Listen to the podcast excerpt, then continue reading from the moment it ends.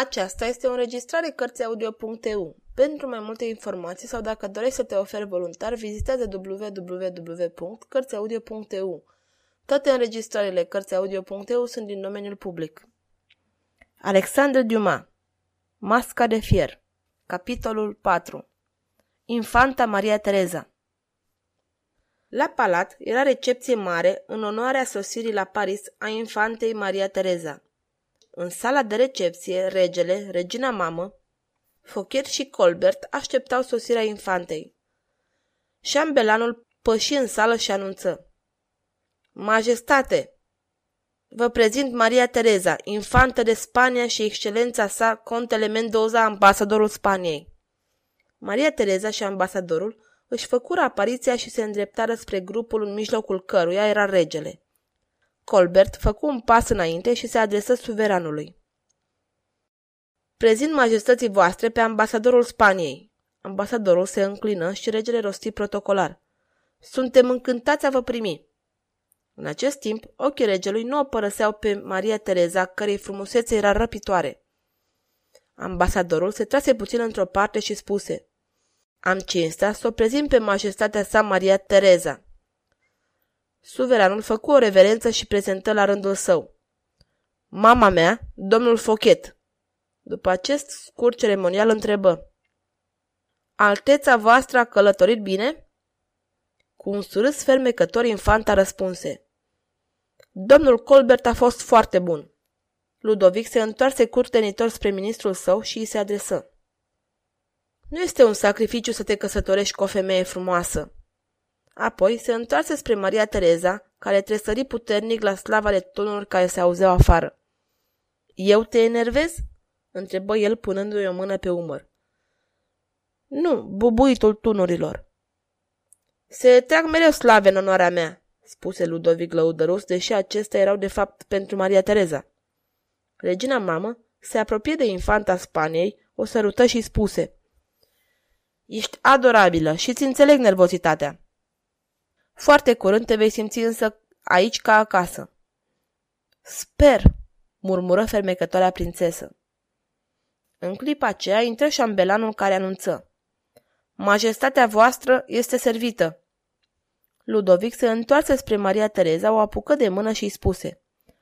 Sărbătorim întotdeauna ziua mea în cercul familiei.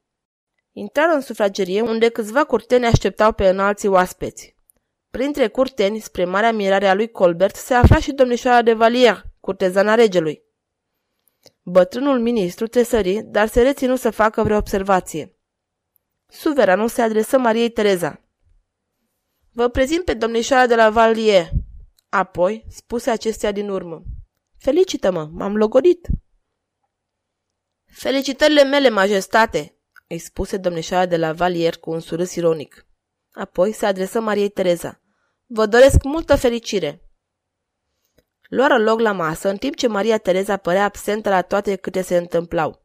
Fața ei trăda o ușoară iritare, în timp ce obrajii se împurpurară. La ce te gândești?" întrebă regele. Mi-am amintit că majestatea voastră mi-a vorbit de un dineu de familie." Ludovic îi surprinse privirea aruncată favoritei sale și cu un surâs replică. O, domnișoara de la Valier o consider că face parte din familie. Maria Tereza se înroși puternic. Răspunsul primit era suficient de clar. Se găsea în prezența celea cu care ar fi trebuit să împartă favorurile și dragostea viitorului ei soț. Asta era prea mult pentru ea. Regina mamă își dădu seama de procesul sufletesc al infantei și încercă să schimbe tema discuției. Ce impresie ți-a făcut Franța?" o întrebă ea și bună și rea. M-a surprins contrastul mizeriei din provincie față de splendorile capitalei. Francezul este cunoscut ca zgârcit, interveni Ludovic. Eu însă nu sunt zgârcit.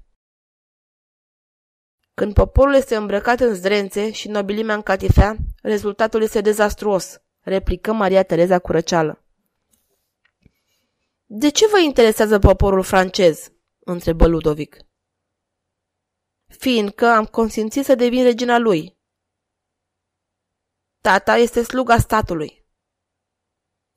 În Franța este altfel, eu sunt statul. În clipa aceea, o piatră pătrunse în cameră, spărgând unul dintre geamuri. Focher și curtenii îl înconjurară repede pe rege. Un protest delicat împotriva dărilor, spuse Fochet. Afară, în noapte, conspiratorul care aruncase piatra se adresă unui bătrân care stătea în fața palatului. Asta a fost pentru ziua lui, mâine va muri. Spunând aceste vorbe, o luă la fugă lăsându-l pe bătrân singur.